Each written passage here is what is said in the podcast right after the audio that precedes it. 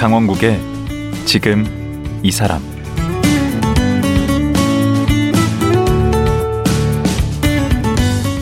안녕하세요. 강원국입니다. 최근 정부에서는 도시재생 뉴딜 사업에 참여할 청년 인턴 130명을 선발 중입니다. 오는 10월 12일에 발표한다는데 이미 지원한 분들도 계시겠죠. 현 정부 들어 시작한 도시재생 뉴딜 사업은 전국 단위로 시행되다 보니 여전히 한창 진행 중입니다. 사실 부동산에 대한 우리의 눈과 귀는 집값에 쏠려 있어서 도시재생 뉴딜 사업은 그저 정부에서 하는 일이겠거니 하는 느낌이 있는데요. 도시재생이 부동산 가격과 관련이 있다고 하면 얘기는 또 달라집니다. 그래서 오늘은 도시재생 연구를 오래 해온 서울시립대학교 도시공학과 정석 교수를 모시고 도시재생과 부동산 현안에 대해서 말씀 나눠봅니다. 정석 교수 만나보시죠.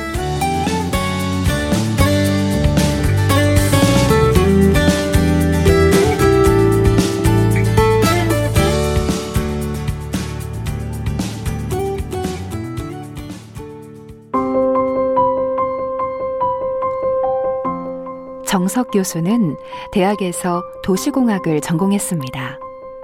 13년간 서울연구원에서 근무하면서 북촌 한옥마을, 인사동 보전, 도시경관, 걷고 싶은 도시 마을 만들기 등 도시설계 연구 프로젝트를 수행해 왔습니다. 2004년부터 동부가 도시연구센터장을 맡아서 중국과 북한 도시도 연구했습니다. 쓴 책으로는 나는 튀는 도시보다 참한 도시가 좋다. 행복한 삶을 위한 도시 인문학, 도시의 발견. 공간을 넘어 삶을 바꾸는 도시 재생 이야기, 천천히 재생 등이 있습니다. 안녕하세요. 아, 저는 방송에서 예. 또 많이 봐서, 예, 뭐, 그, 마치 오랜 친구를 이렇게 만나는 것 같은 그런 느낌인데. 오랜만이에요. 앞서 그 예. 성우가 예. 저기 소개한 프로필. 예. 마음에 드십니까? 아 마음에 듭니다. 어. 아니, 그 명성에 비해서. 너무 간략하게 소개된 게 아닌가. 아니, 담백한 게 좋습니다. 아, 예. 여기 보면 예. 이 도시공학을 전공했다고 되어 있잖아요. 그렇죠. 좀 생소한데 예. 이 도시공학 그 뭘 하는 거죠? 그 개발 시대에는 도시공학이 이제 도시를 만드는 일을 담당하고 음. 그리고 그렇게 만든 도시가 이제 오래오래 이렇게 건강하게 지속되도록 이제 재생 시대에는 도시를 돌보고 관리하는 역할을 도시공학이 하죠. 아, 음, 예. 여기 쭉 보면 저서가 많은데 예. 주로 이제 뭐 참한 도시, 좋은 도시, 뭐 행복한 삶 이런 건데 그 이런 쪽에 이제 관심을 가진 건 아무래도 이제 도시공학 공부하면서 어겠죠. 맞아요. 예. 원래 제 꿈은 대학교에 갈 때는 이제 건축가가 되고 싶었어요. 아 점수가 안 예. 되구나. 이런 비밀을 그때 이제 서울공대가 계열별로 1학년 모집을 하고 네. 1학년 때 성적 가지고 이제 2학년 때 이제 네. 공대 여러 학과 배정을 하는데 네. 그 우리 공대에 어, 학과가 많아요. 보니까 도시공학 전공이 있더라고요. 네. 그래서 아 나에게는 건축보다는 도시 스케일 이 맞나 보다. 신설학과였고 네. 굉장히 이제 활기가 넘쳤죠. 근데 보면 음. 도시하고 뭐 행복한 삶 이런 게 이제 얘기가 돼 있는데 그 뭐 연관성이 있어요. 그러니까 만약에 이제 제가 이렇게 그때 건축학과에 가서 지금 건축가로 살았더라면 지금하고 어땠을까 생각해 보면 건축가는 기본적으로 이제 나에게 일을 주는 사람들을 위해서 일을 하거든요. 아, 그러니까 그러네. 이제 클라이언트를 네. 의뢰인을 생각하게 되는데 도시공학은 우리 도시의 여러 입장에 있는 사람들을 다 봐야 되죠. 음. 그리고 이제 자연스럽게 공부를 하면서 어, 우리 도시의 약자들의 관심을 갖고 아. 또 시민들의 삶에 관심을 갖고 계속 어떤 명분을 찾아오셨구나. 그렇죠. 서울연구원에 이제 박사학위하고 94년부터 이제 13년 서울연구원에서 서울이라고 하는 도시에 아. 생생한 실무를 하면서 네. 저에게 주어진 과제들이 이제 이를테면 자동차를 타는 사람보다는 걷는 사람 음. 또 이렇게 그 철거 위기에 직면했던 서울의 오래된 동네들 뭐 북촌도 그랬고 인사동도 그렇고 그리고 또 이렇게 주민들이 만들어가는 도시 계획 이제 이런 연구를 하다 보니까 예. 어, 자연스럽게 이제 시민들의 행복을 어, 돌보는 도시여야 된다. 그리고 음. 시민이 주인 노릇을 하는 도시여야 된다. 이런 생각들을 갖게 됐고 또 그런 연구 경험들을 모아서 이제 책을 출간을 했죠. 요즘에는 무슨 저 영상 채널도 자체적으로 운영하시더라고요. 그- 제목이 뭐 도시의 정석. 예. 이거 저 유튜브 계정 수학의 예. 정석 패러디 타도 계정석도 있고 한데 그 유튜브 계정을 만든 건 꽤 오래돼요. 그런데 이제 올 초부터 본격적으로 유튜브 영상을 만들어서 올리고 있죠. 어, 계정이 도시의 정석인데 구독자 수는 얼마나? 이거 나가고 나면 구독자 수 그러게. 오늘 지금 기대를 합니다. 네. 어, 지난 주말까지 900한 80명대였는데 아. 이제 1000명을 뛰어넘을 것 같아요. 에, 천명 어, 넘으면 저희 아 이거 정석 교수 명성에 비해서 좀 약한데 그 이 지금 뭐 우리가 재건축 뭐 재개발 이런 얘기 많이 하는데 네. 이 도시 재생 음 이쪽 그걸 좀 그 의미가 뭔지 좀 설명해 크게 주시죠. 이제 개발과 재생으로 네. 이제 나눠 보면 돼요. 그러니까 우리가 어 한국 전쟁 직후 또 60년대부터 이 세계 어느 나라도 겪지 않은 아주 어 빠른 속도의 그리고 놀라운 강도의 개발 시대를 살았죠. 음. 그리고 이제 지금 우리는 이제 재생 시대를 살고 있는데 이 개발은 그게 신개발이든 또는 음. 재개발이든 재건축이든 그리고 이런 재개발 재건축의 규모를 훨씬 키운 뉴타운이든 다 똑같은 게 뭐냐면 완전히 새로 만드는 거예요. 아. 그게 개발이죠. 그러니까 허허벌판에 새로운 도시를 음. 만들건 또는 있는 동네를 다 철거하고 완전히 새롭게 짓는 게 재개발. 이게 다 개발은 다 개발이구나. 완전히 새로 만든다. 음. 그런데 재생은 있는 것들을 최대한 유지하고 또 고치고 빈 곳을 채우고 거기에 새로운 활력을 불어넣고 그래서 저는 이제 그렇게 비교합니다. 개발은 마치 우리 도시를 물건처럼 보고 만드는 것. 예. 그러니까 오래된 물건들을 용도 다 하면 폐기하고 버려버리죠. 예. 또 새로 만들죠. 음. 그런데 재생은 우리 도시를 생명처럼 보는 것. 그래서 도시가 생명이 다하는 날까지 마을이 집을 고치고 길을 고치고 음. 끊임없이 살릴 수 있죠. 그러니까 우리나라는 유독 한 30년 되면 다 그냥 동네고 뭐고 다 철거하고 새로 짓는데 대부분의 선진국 선진 도시들은 어, 집의 수명이 다하는 날까지 고쳤습니다. 맞습니다. 오래된 도시나 마을의 기억이 남아. 있고 그렇죠. 그래서 되게 이제 서- 도시를 막 만들 때는 개발을 합니다. 음. 그렇지만 어느 정도 만들어지면 재생을 하는데 이 재생은 마치 생명을 돌보듯 음. 어, 쉽게 죽이지 않고 오래오래 건강하게 지속 가능하게 돌보는 일이다. 이게 언제부터 나온 용어인가요, 이게? 우리나라 이제 그 도시재생 뉴딜 사업은 예. 지금 그 우리가 지금 문재인 게 예. 정부가 이제 특히 국토부가 하고 있는 이 도시재생 사업의 이제 명칭입니다. 음, 그 그러니까 문재인- 문재인표 그렇죠, 도시재생 도시재생이죠. 사업이구나. 그리고 도시재생 뉴딜 사업. 어, 그 당시 이제 문재인 후보께서 도시재생 아 그런 거 하지 마시고. 아니 그문 대통령이 매년- 처음 하신 겁니까 이 매년 도시재생? 10조씩 50조 들여서 예. 제대로 해볼게요. 그 수치도 만든 거예요. 그렇죠. 음. 그러니까 그만큼의 이제는 재생에도 우리 정부가 어, 그만, 그만큼의 재원을 투여해서 개발 대신 재생을 하겠다 이렇게 되는 거죠. 그런데 사실은 재생 사업의 시작은 박근혜 정부예요. 아 그래요. 어, 도시재생 특별법이 제정된 게 2013년. 네. 그리고 2014년에 어, 박근혜 정부 때 전국에 아마 한 13개 지역에서 도시재생 선도 사업이 시작됐죠. 음. 그리고 문재인 정부 출범하면서 이제 국토부가 어, 막대한 재원을 들여서 도시재생 뉴딜 사업을 하고 있고 음. 그리고 이제 그 배경을 보면 그 직전이 소위 개발 시대의 끝판왕, 그러니까 뉴타운. 음, 음. 이제 뉴타운은 이명박 2002년에 정부 네, 때. 이명박 시장이 예. 서울시장 때 시작한 거예요. 예. 그런데 이명박 시장이 뉴타운을 서울시에 시작하자마자 이게 전국으로 번져갔죠.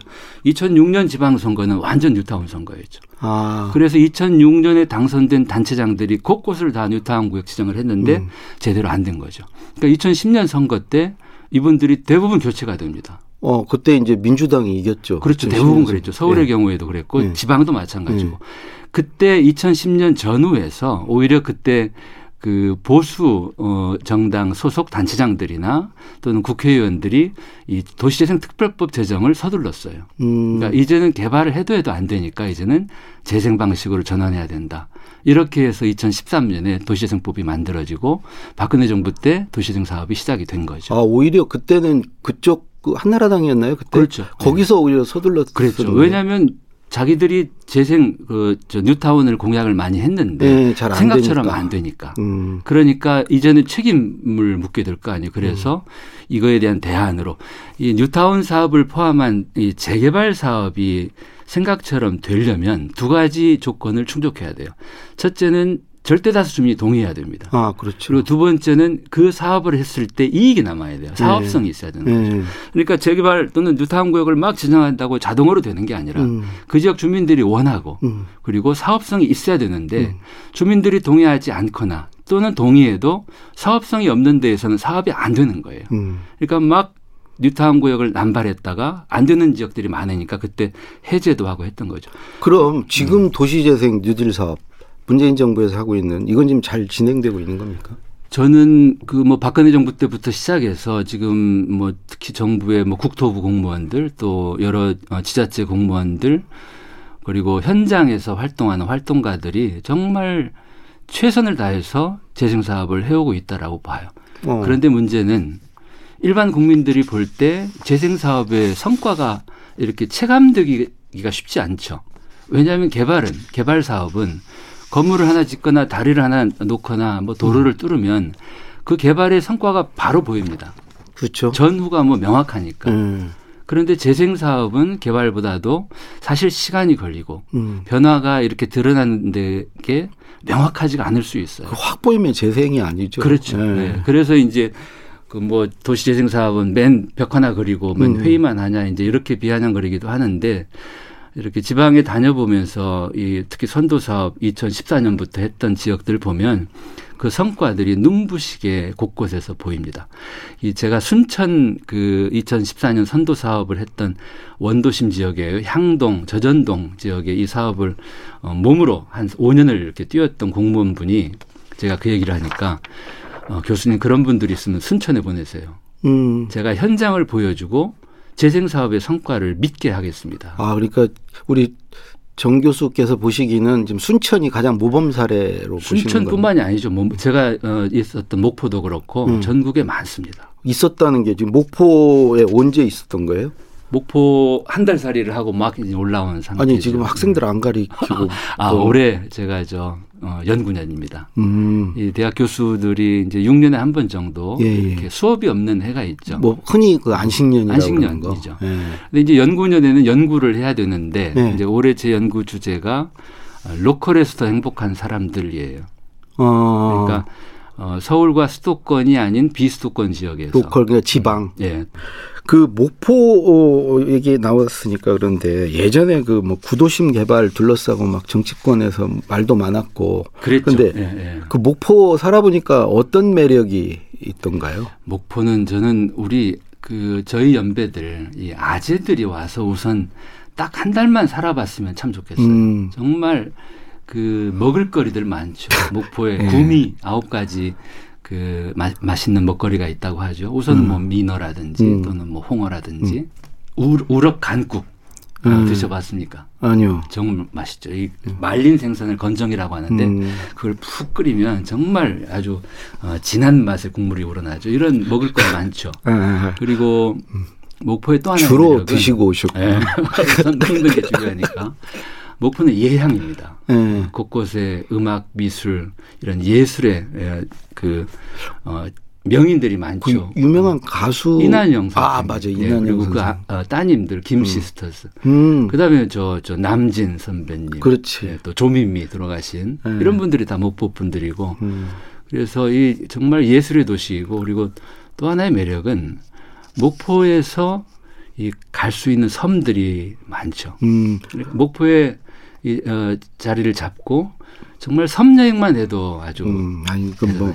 목포 거의 홍보대사 수준이신데 거기 도시재생 뉴딜 사업 거기도 지금 하고 있다면서요. 목포도 어떤 사업들을? 어, 선도 사업을 이제 그 목원동 지역에서 했어요. 네. 2014년에 그리고 이 모건동 선도 사업이 국토부 평가에서 최하위라고 하는데 음. 제가 가서 보니까 그렇지 않아요. 어. 그 선도 사업 5년 동안 뭘 했냐면 그 지역에 사는 주민들이 어, 그런 계획을 세운 거예요. 우리가 게스트하우스를 해보자. 음. 그러니까 이 숙박 시설들이 많이 부족한데 우리들의 집을 잘 꾸며서 사람들 손님을 받으면 그리고 뭐 호텔이나 모텔 여관과는 다른 방식의 이 서비스를 해보자 해서 14개 게스트하우스가 만들어졌죠. 아. 굉장히 매력적인. 음. 그리고 청년들 원도심에 비어 있는 가게들의 어 49개 청년 가게가 문을 열었죠. 아. 놀라운 성과죠. 음. 그리고 2019년에 지금 그 근대 문화거리 1897 어, 근대 문화거리 그리고 서산동 보림바당 두 개 지역이 지금 재생 사업을 다시 시작하고 있는데 음. 어, 제가 목포에 한 달 살이를 하게 된 계기 중에 하나가 그 1897 근대거리의 건맥 협동조합입니다. 뭐죠? 목포 원도심의 그 내항 이 항구 가까이에 건어물 상가가 있습니다. 아. 우리나라 최대죠. 예. 그러니까 그 뭐 미역이라든지 멸치라든지 오징어라든지 이런 온갖 종류의 이 건 해산물을 이건 맥주 안주로 가장 잘 맞죠. 음. 그래서 원도심 재생을 할 때 어, 주민들 거기 상인분들이 100명 이상이 조합을 만듭니다. 어. 그리고 한 사람당 어, 최소 50만 원 또는 100만 원 정도의 예, 조합비를 출자를 해서 이곳에 우리가 건맥이라고 하는 새로운 브랜드를 만들어 보자. 음. 그리고 건맥 펍을 열 계획을 합니다. 예. 그걸 하기, 하기 위해서 이제 2019년 가을에 이 해산물 상가 거리에서 네. 건맥 축제를 열어요. 어. 6천 명, 7천 명이 찾아옵니다. 음. 그걸 보고 이 협동조합의 주민분들이 아예 우리가 건물 하나 사자. 음. 그래서 1층을 건맥 펍으로 만들고 2, 3층은 스테이로. 그래서 제가 한 달 머물렀던 곳이 바로 건맥 스테이 아. 202호. 아 이게 단순히 이 도시재생 사업이라는 게 예. 뭐 이렇게 환경을 바꾸고 외관을 뭐 이렇게 꾸미는 게 아니고 이렇게 먹는 먹고 사는 문제까지 이렇게 연결이 다 되어 있는 도시 재생을 흔히 건물의 재생 또는 음. 어떤 뭐 시설을 어, 다시 만드는 것으로 생각이 쉬운데 그렇지 않죠. 음. 그러니까 삼터를 함께 살리는 거죠. 음. 그제 책 천천히 재생 그 책의 부제를 제가 공간을 넘어 삶을 음. 되살리는 도시 재생. 그러니까 어쩌면 도시 재생의 가장 더 중요한 것은 공간의 재생이 아니라 예. 거기 사는 사람들의 삶의 재생. 아 삶의 질이 그렇죠. 바뀌겠네. 예. 특히 재생의 대상지들은 빈 가게들 투성이고 음. 사람들이 오- 없고 밤에는 썰렁해지고 그곳에 건물을 짓는다고 재생이 되는 게 아니죠. 사람을 그렇죠. 초대하는 것. 그리고 음. 거기에 살고 계시는 분들이 지금 불편한 것들을 고쳐드리고 음. 좀더 편안하게 더 행복하게 해드리고 사는 분들의 집이 너무 낡았다면 그 집을 깨끗이 고쳐드리고 그리고 그 집이 전기료도 나- 들지 않게 에너지 절약형으로 음. 그리고 거기에 인구들로 부족하다면 새로운 사람들을 초대하고 예. 지금 그 목포에 이 건맥 스테이, 건맥 펍이 들어오면서 뭐 저 같은 여행객들이 한 달 사는 사람도 있고 뭐 일주일 살이도 하고 또 주말이면 꽉꽉 찹니다. 객실이 11개가 뭐 아주 만실이죠. 그래서 저는 그곳에 예. 이렇게 건맥 스테이와 같은 이렇게 머물 수 있는 공간들이 음. 지금 대개 1층은 상가고 어르신들이 이제 어, 장사를 하시는데 2층은 빈 곳이 많아요. 그래, 음. 그런 곳들도 이렇게 스테이로 고친다면 그런 건물에도 밤에 와서 머무르는 사람들이 늘 테고 음. 그렇게 되면 그 거리가 지금보다 훨씬 더 살아나겠죠. 야, 그 괜찮겠는데요. 예. 도시재생 제대로 되면 이번에 목포만 다녀오셨나요? 어, 목포 전에 한 달 살이 했던 곳은 어, 경상남도 하동군 토지 그 무대 아닌가요? 토지에 저 무대 평사리 들판이 있던 곳이죠. 음. 예, 하동 한 달 살이를 했던 그 계기는 네. 예, 하동군에 이 공무원으로 오래 평생을 근무했던 한 분이 정년을 한 7, 년 앞두고 어, 공무원을 그만두고 주민협동조합을 만듭니다. 이제 놀루와라고 하는 음, 놀러와. 예, 놀러와의 이제 경상도 아, 버전이죠. 놀러와. 놀러와.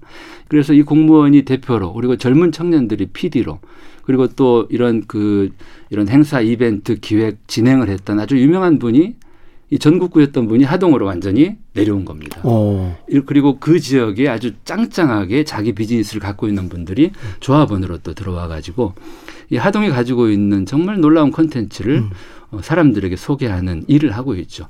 그 분들이 하는 프로그램 가운데 매월 보름달이 뜨는 그 토요일 저녁에 이 평사리 들판 가까운 그 섬진강변 예. 모래사장에서 달마중 행사를 해요. 아. 그 행사를 작년 9월 이맘때 음. 우리 부부가 같이 어, 참여해보고 뿅 갔습니다. 아 그래서 이번에 예, 이렇게 멋진 곳이라면 음.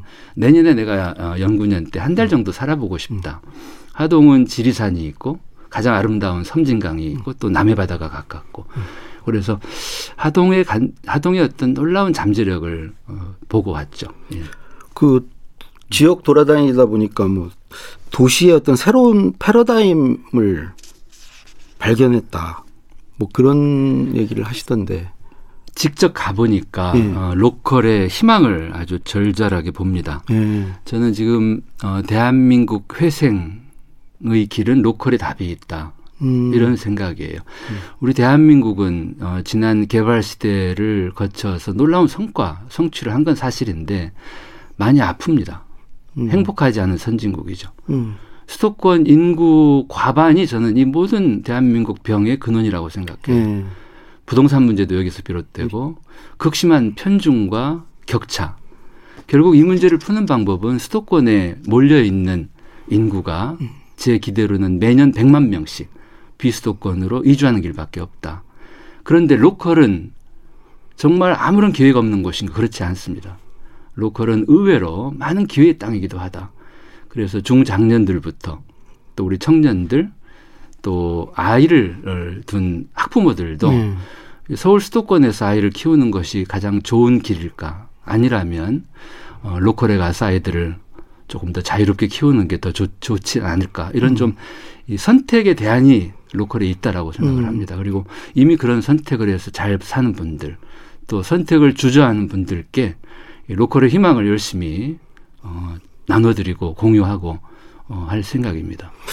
그 말씀 듣다 보니까 정말 그 이 도시 재생의 어떤 그게 이제 우리 어떤 미래고 희망이라는 생각이 드는데 그 아무래도 이게 성공적으로 되기 위해서는 그 음. 지역 주민들의 네.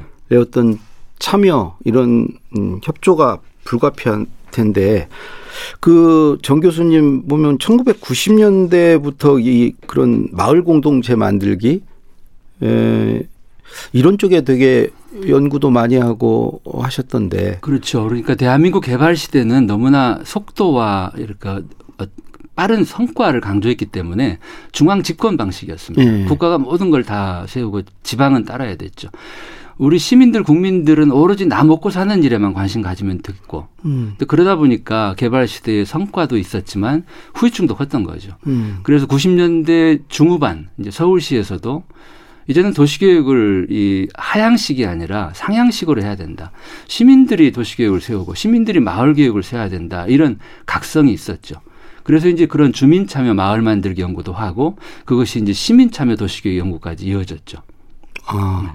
그게 이제 구체적으로 그 뭐 그 지방 회춘 프로젝트를 통해서 그게 이제 구현이 된 건가요? 지방 회춘은 이제 저 어, 제가 학교 대학원 시립대학교 대학원에서 어, 몇 년 전부터 이 지방 소멸 위기가 있기 때문에 우리 학생들과 함께 수업을 하면서 네.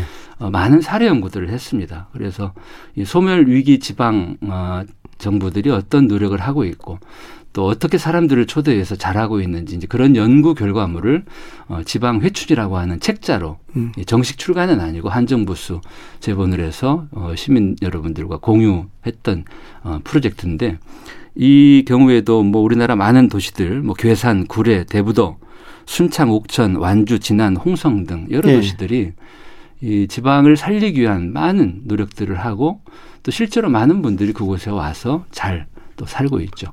로컬의 많은 희망들이 예, 무럭무럭 자라고 있습니다.